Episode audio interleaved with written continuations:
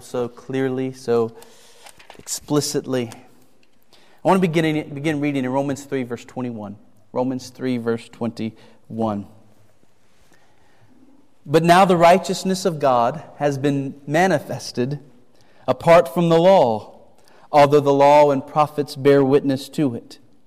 The righteousness of God through faith in Jesus Christ for all who believe. For there is no distinction. For all have sinned and fall short of the glory of God and are justified by his grace as a gift through the redemption that is in Christ Jesus, whom God put forward as a propitiation by his blood to be received by faith. This was to show God's righteousness, because in his divine forbearance he had passed over former sins. It was to show his righteousness at the present time so that he might be just and the justifier of the one who has faith in Jesus. We are currently studying the heart of the gospel. It's called justification by faith. It's this awesome reality that when a person trusts Christ, they are counted righteous in God's sight and are forever blessed. It is because of the perfect life that Jesus lived and the death that he died, the righteousness that he accomplished as a representative of his people, that we can now say to anyone in the whole world, believe on the Lord Jesus Christ and you will be saved. That's it. Believe. Trust Him. Rest in Him. His righteousness is freely credited to all who believe on Him. What is the gospel? The gospel is the good news that we do not have to work for our salvation. The work has already been done. All that is called for us to do is to turn to Jesus Christ in authentic faith. Over the last several weeks, we have been speaking mainly in theological terms. We've seen that justification by faith means that the righteousness of Christ is imputed to us, not infused in us. We've seen that the resurrection of Jesus guarantees that Jesus' righteousness has been accepted on our behalf. We've seen that this righteousness of Jesus, is, of Jesus becomes ours by faith and by faith alone. We have done a lot of work in the last few weeks to try and prove that the gospel that we cling to is the authentic, true gospel of the Bible. This morning, I want to preach a very practical message. This message is almost entirely application of what we have learned. It is Mother's Day. Today is a day set aside by the law of this land to honor mothers, and therefore it seemed appropriate that we take some time today and ask this question What is the implication? Of all that we've seen over the last few weeks, what is the implication for parenting? If justification by faith is true, if we've understood the gospel correctly, what difference should this make in the way moms and dads care for their kids? Now, you may not be a parent, you may not be a, mom or dad. If you're a member of this church, you have brothers and sisters in Christ who, who are, and so you need to hear these things in order to properly love them, encourage them, admonish them.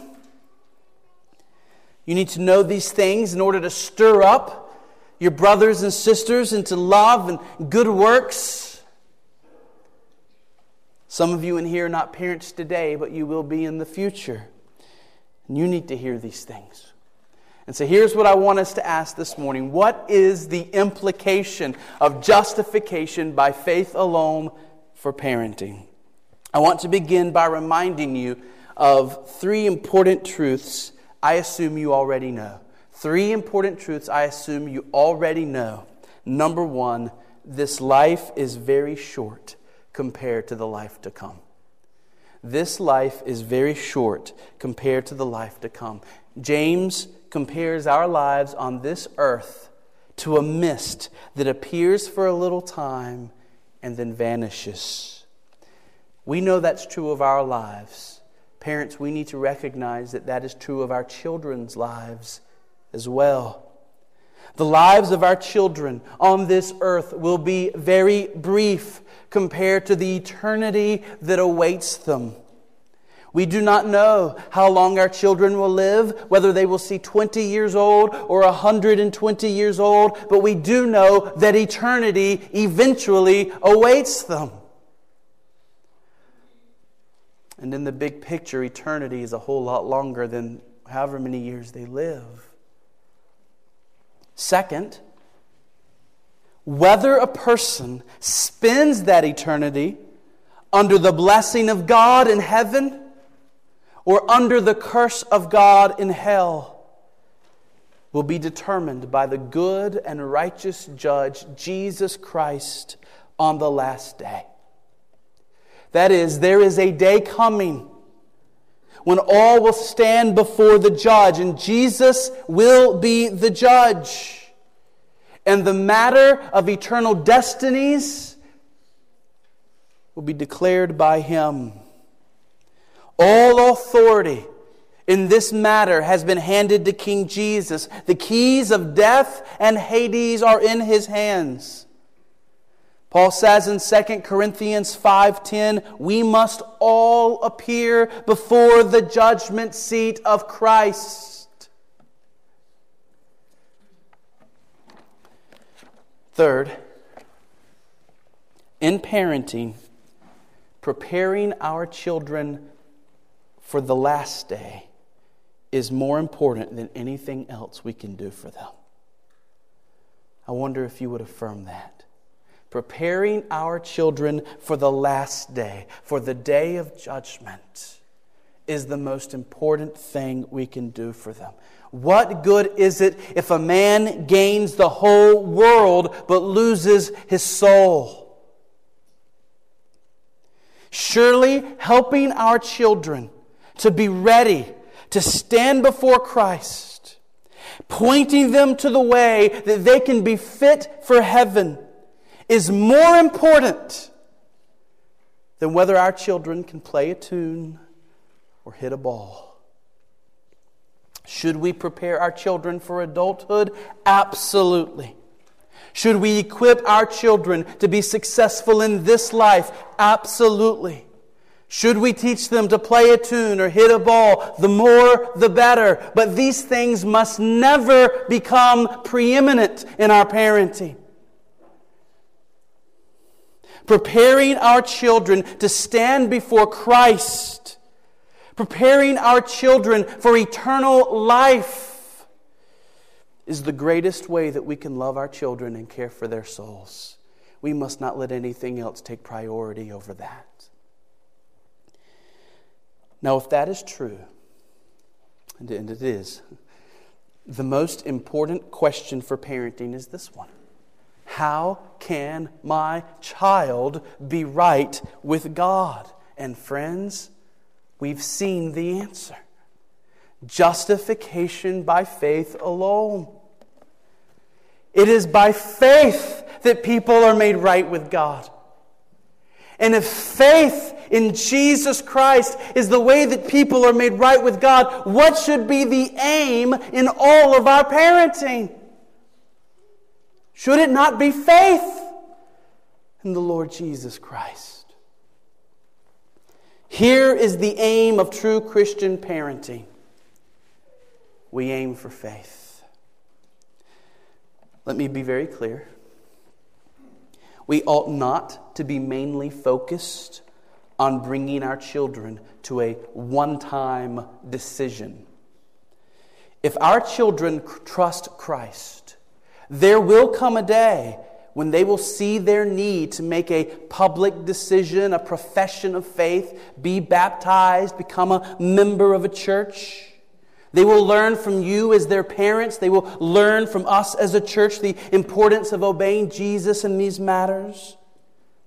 But that day when they do that, that decision does not save them. As parents, we are not mainly after a one time moment of faith, we are after hearts of faith. We are after hearts that trust our Lord Jesus Christ. We want to see our children choosing to follow Jesus and rest in Him every day. We're not about getting our children to pray a one time sinner's prayer. So many parents feel that if they can just get their children to the point where they can pray a sinner's prayer, well, then they can move on to other things. That's taken care of. Well, friends, that's not salvation. Salvation is having a heart that rests in Christ day in and day out. We must remember the parable of the soils. We want children who bear up even under temptation and pressure. Yes, they still trust Christ. Urging your children to trust Christ is something that should never end as long as you live. All people everywhere constantly need this to be urged towards faith in Jesus. God has given us to one another as a church family to encourage faith in one another. So, also, Christian family members have been given to one another to encourage faith in one another. We must reject the terribly unbiblical and untrue notion that parenting is all about getting your children simply to do this or that for their souls, to make a decision, to walk an aisle, and then that's it and we're done. No. Christian parenting is about the consistent, daily, joyful work of pointing our children to daily, consistent faith in the Lord Jesus Christ. Let me say this again. Christian parents should constantly be about the joyful work of pointing their children to daily faith in the Lord Jesus Christ. It isn't faith that exists for a moment that matters, it's faith that endures, that is real, God given, saving faith. That is our aim. Now, if that's the great implication, that parenting should be all about teaching our children to trust Christ, to rest in Christ day in and day out in every situation, going through, through this exam, trying to figure out what college to go to, worrying about whether they're going to have a spouse, and, and, and all of these things, teaching our children trust Christ, rest in Him. If that's the aim, real faith, how do we do that? How do we cultivate faith? How do we seek to bring about faith in the hearts of our children? We're going to get very, very practical. Number one, first and foremost, we should pray for our children. True saving faith is a gift from God. We often quote Ephesians 2 8, for by grace you have been saved through faith. This is not your own doing, it is the gift of God. We could also quote Hebrews 12 2, where Jesus is identified as the founder or author of our faith. Excuse me. We could go back and look at Romans 1 where Paul tells the Romans that he is thankful to God because of the report of their faith. He tells the Thessalonians, We ought always to give thanks to God for you, brothers, as is right, because your faith is growing abundantly. Why was it right to give thanks to God for them? Because their faith was growing. Why would you give thanks to God if their faith is growing? Because it's God who gives the faith. Faith is a gift from God. And so, if we want our children to have real God given saving faith, we must pray for our children. Parents ought to be often on their knees, asking God, pleading with God to give children this great gift. Every time we pray, we are expressing to God our need for Him and our dependence on Him in this great matter. When we pray, we are saying to God, we know that even after all of our best efforts, if you don't move, our children will not believe. We need you. Come, help. In prayer, we look to God, we call upon God with desperation and with faith. When Jesus walked this earth, how did he respond to those who came to him in desperation, saying, Jesus, I need you, help me? How did Jesus respond? It was his inclination to heal. It was his inclination to help. And that is still the inclination of his heart. He loves it when Christian parents come to him and pray and say, My Lord, my children need faith. Will you give them faith? God draws near to the humble. You hear me? God draws near to the humble. And parents are never more humble than when they're on their faces before God, pleading with Him to save their children. I say with full confidence that the only way God will not hear and grant that prayer is if His glory and the good of His church prevents it. Parents, let us be persistent. Let us be earnest. Let us approach the throne of grace with confidence on behalf of our children, knowing that God does not delight in the death of the wicked. He delights in showing mercy. So pray. We're going to spend a lot of time on some other things this morning. Don't lose this. Number one is number one for a reason. Pray. Number two, teach the trustworthiness of Jesus. Teach the trustworthiness of Jesus. Our children need to know that Jesus is worthy of their trust. They need to know that He is good. They need to know that He is wise, that He is wiser than they are, that He is wiser than daddy and mommy, that even daddy and mommy turn to Jesus for help. They need to know that Jesus is powerful. They need to know that he's a mighty warrior, a champion over death, a champion over sin. Our children need to know that Jesus is fully able to save them, fully able to lead them down right paths, fully able to bring them safely to heaven. They need to know that he is willing to make them his own and to bless them immensely. Ephesians 6 4 addresses fathers and tells them to bring up their children in the discipline and instruction of the Lord. That instruction ought to be Christ centered instruction.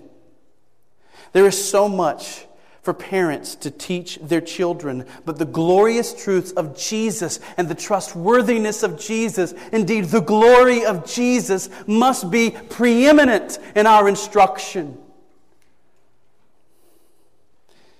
This happens in planned times of teaching, family worship.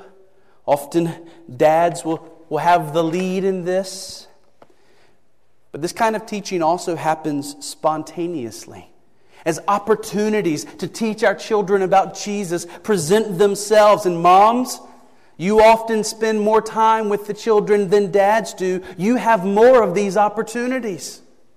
You have more of these spontaneous moments to teach your children the glories of Christ. Look for these opportunities, take advantage of them. They're everywhere, they really are. You give your children a bath, teach them about how Jesus cleanses his people from all their sins. When your children are getting dressed, Teach them about how Christians can be dressed or are dressed in the righteousness of Christ. When you're having lunch, teach your children about how Jesus' body was broken for us on the cross and how he taught us to remember that through the breaking of bread. When your children cry, teach them about how Jesus can bring us safely to heaven where there are no more tears. Teach your children. Find these spontaneous opportunities. Teach them the glories of Christ. Teach the trustworthiness of Jesus by modeling faith in your own life.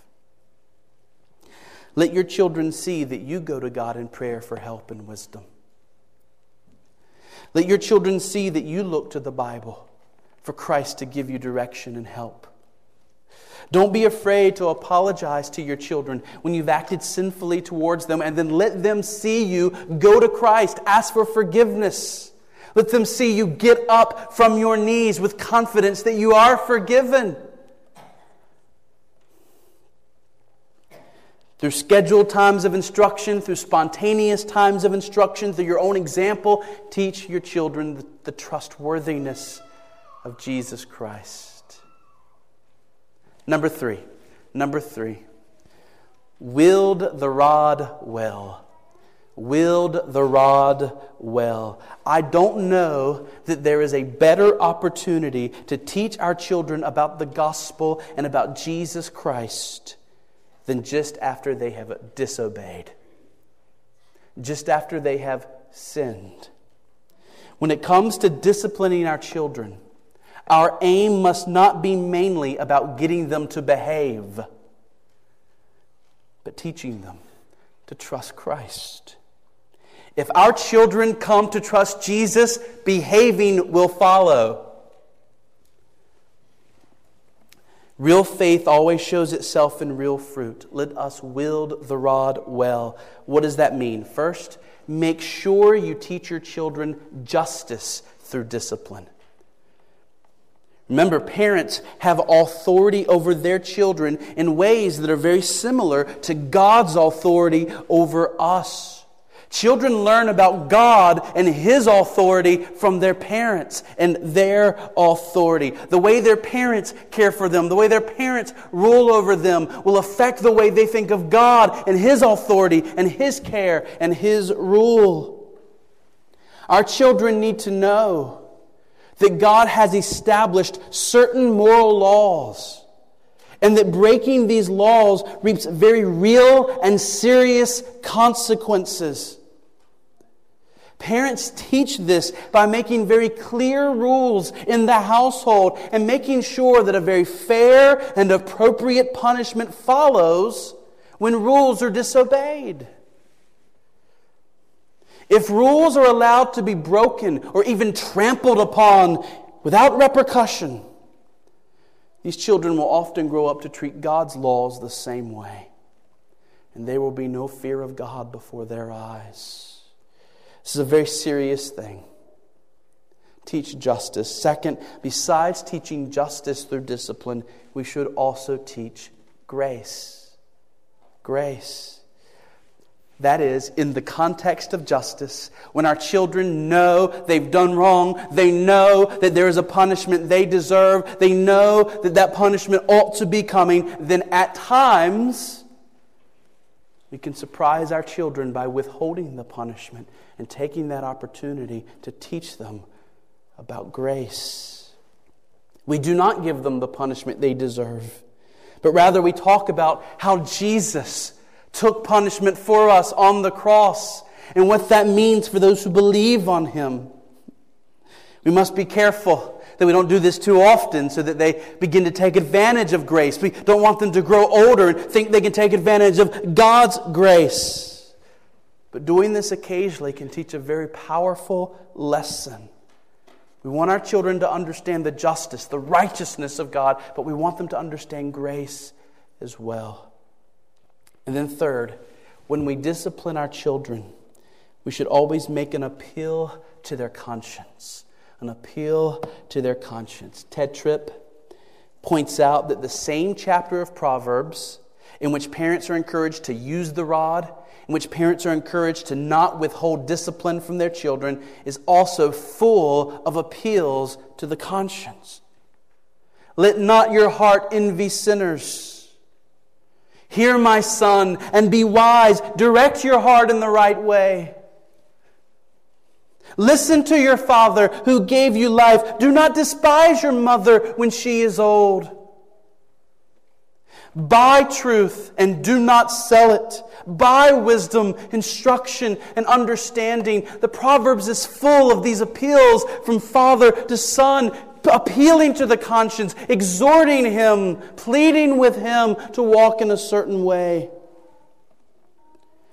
Well, similarly, We as Christian parents should not simply spank our children or give them the appropriate punishment and then assume that discipline has been done. We ought to appeal to their consciences. Do you not grieve over what you did? We ought to seek to have our children to admit their crime to us, to recognize that it is right for them to receive the punishment. We ask them to see that we do not delight in punishing them, that our greatest delight would be to see them walking in faith and obedience. Tedd Tripp says that once after a worship service at his church, a man came to him upset because he had seen a boy steal money out of the offering plate as it was being passed around. This man was concerned for the boy, and Pastor Tripp encouraged the man to go and speak to the boy's father about the situation. A few minutes later, the boy and his father came to him into his office, and the boy pulled $2 out of his pocket and gave it to him. He was crying. And he said how sorry he was and that he wanted to ask forgiveness for having taken the money. Tedd Tripp says, I began to speak to him. Charlie, I'm so glad that someone saw what you did. What a wonderful mercy of God that you did not get away with this. God has spared you the hardness of heart that comes when we sin and get by with it. Don't you see how gracious he has been to you? And he said that the young boy just nodded and he was still crying. And he said, You know, Charlie, this is why Jesus came. Jesus came because people like you and your father and me have hearts that want to steal. You see, we're so bold and brazen, we would even steal from offerings that people are bringing to God. But God has such love for wicked boys and such love for wicked men that he sent his son to change them from the inside out and to make them people who are givers and not takers.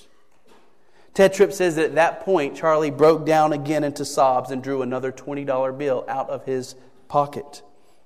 He had begun this brief conversation prepared to go through the motions, prepared to do what he had to do in order to appease his father, to give back two of the dollars he had taken.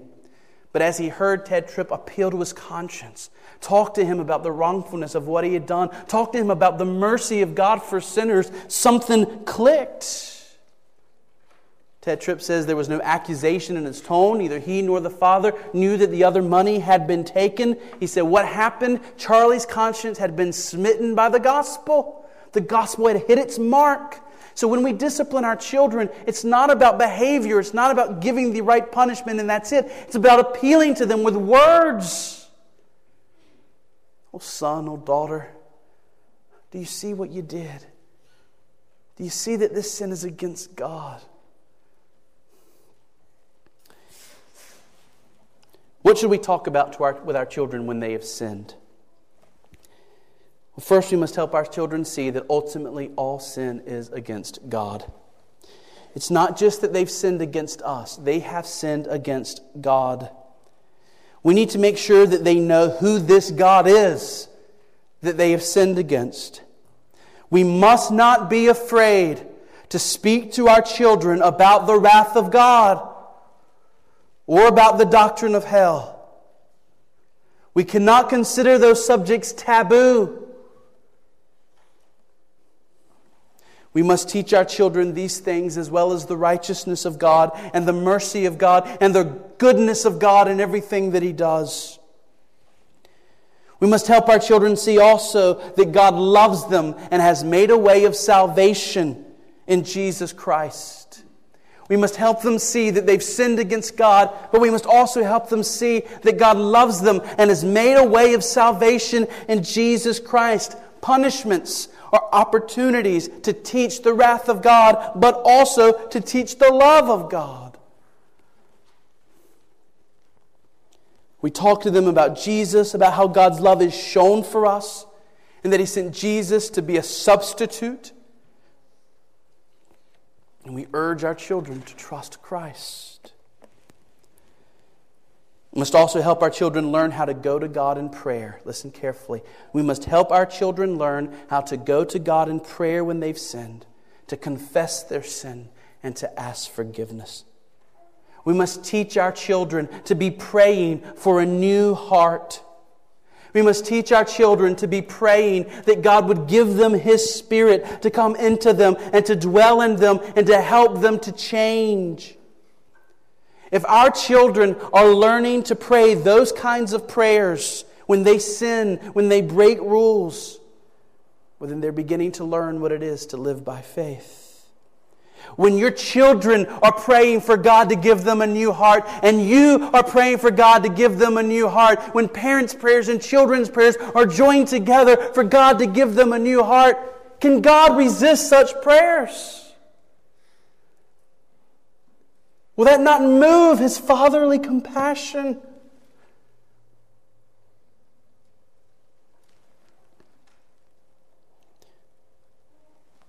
Let me mention one more way that we can serve our kids in this matter. As your children get older, help them learn how to assess the state of their own souls. As your children get older, help them learn how to assess the state of their own soul. If you and your children are praying the kind of prayer I'm talking about, where even after discipline, they're calling out to God, God, I don't know why I'm still doing these things. Give me a new heart. Help me to trust you. Help me to follow Christ. Well, then you should begin looking for evidences that that prayer is being answered. And you should be teaching your children to do the same. 2 Corinthians 13:5 says, "Examine yourselves to see whether you are in the faith." If you, as parents, see evidence that God has given real faith to your child, if you really believe God has answered the prayer, there are marks of a new heart in my child, meet with your child. Talk with your child. What is it that has led you to this conclusion? Help them to learn self examination. Help them to learn for the marks of real, to see the marks of real faith. There are so many children that struggle with assurance of salvation because they've never been told, taught what the marks of real salvation are. They've never been taught how to examine themselves. If you have a child that appears to be genuinely saved, encourage that child often to continue in prayer, to continue hiding God's word in their heart. If you have a child that is not yet converted, if you were honest, you look at this child and this child still is just following their own way, doing what they want to do. Meet with that child too regularly. Let them know what you think. Child, we, we've been praying for you for so long. We want you to be praying for you. And yet we have to say that right now we're not seeing the marks of real faith in your life. Let's continue praying. Trust Christ. Share the gospel with them yet again.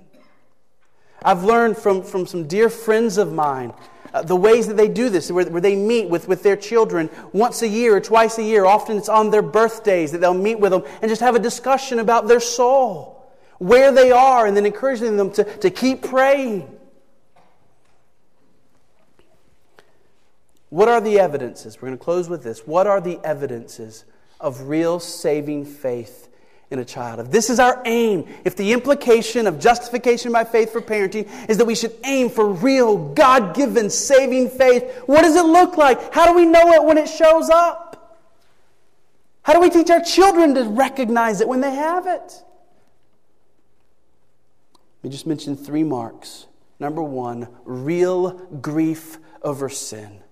Real grief over sin. Children are sad when they get caught. Children are sad when they get punished. Children are sad when they see mommy or daddy angry with them, but real grace is at work when a child is sad over their sin. When children confess what they've done wrong and say, Dad, Mom, I know what I did was wrong and I hate that I did it. I, I really want to stop doing it. Why can't I stop hitting my brother? Why am I always taking things from my sister? Help me. I want to stop doing these things. That's real grief over sin. That is a, that is a very encouraging sign. Parents ought to rejoice when they hear their parents saying things like, that's it, children ought to, parents ought to rejoice when they hear their children saying things like that. Real grief over sin. Number two, real trust in Christ as evidenced by a real regard for his commands. Most kids who are raised in a Christian home will say that they believe in Jesus. Most kids raised in a Christian home will say that they trust Jesus, but we're taught in the Bible that the evidence of real faith will be seen in whether they have real regard for the Word of Christ. When you say, like, well, Jesus teaches us in His Bible to do things this way, does that carry weight for them? Can you see that they trust His wisdom? Excuse me. And that if He said that, they want to follow that? I mean, that's how we look for salvation in our own hearts, isn't it? And that's how we determine whether we are saved or not. Do we really trust Christ's word? And then, third, look for an eagerness concerning the means of grace. Look for an eagerness concerning the means of grace. When children are reading the Bible in their own time because they want to, when children are praying because they want to pray, when children look forward to church because they enjoy the actual experience of worship, of learning, of growing. The Bible, prayer, Christian worship, and fellowship, these are things that draw us near to the Savior we love. All Christians should delight in the means of grace. When our children show real delight in the means of grace, that is a wonderful, wonderful sign. If these three things grief over sin, trust in Christ as evidenced by a real regard for His Word, an eagerness concerning the means of grace if these things continue over time, well, you have real grounds to believe that God is at work in your child and that your child is a believer. And there will be a day as your child grows older when he or she will come to a point and they'll say, It's time to, to do this and to profess that faith, to be baptized, to become a part of God's people outwardly as well as inwardly. One of the great questions that Christian parents face is how can I know that my child has real saving faith, faith and is not just doing these things to please me? And so I would simply encourage patience. Time will often show whether our children are truly believers or not. Be patient in the meantime, folks, I'm closing. Listen up now. Don't, don't lose me now. I know you're hungry, probably big lunch is waiting. Hear this. As parents, as we aim for faith, we should be praying, we should be teaching, we should be disciplining, and we should be assessing. Those four things over and over and over. We pray, we teach, we discipline, we assess. We pray, we teach, we discipline, we assess. We pray, we teach, we discipline, we assess. And we do this continuously. All right. What do believers need more than anything? Faith. What do unbelievers need more than anything? Faith. The aim of our parenting, whether our children are converted or unconverted, is faith. Why is the aim of parenting faith? Because we are made right with God, justified in His sight by faith alone. And we should praise God for that. Amen. Okay, let's pray.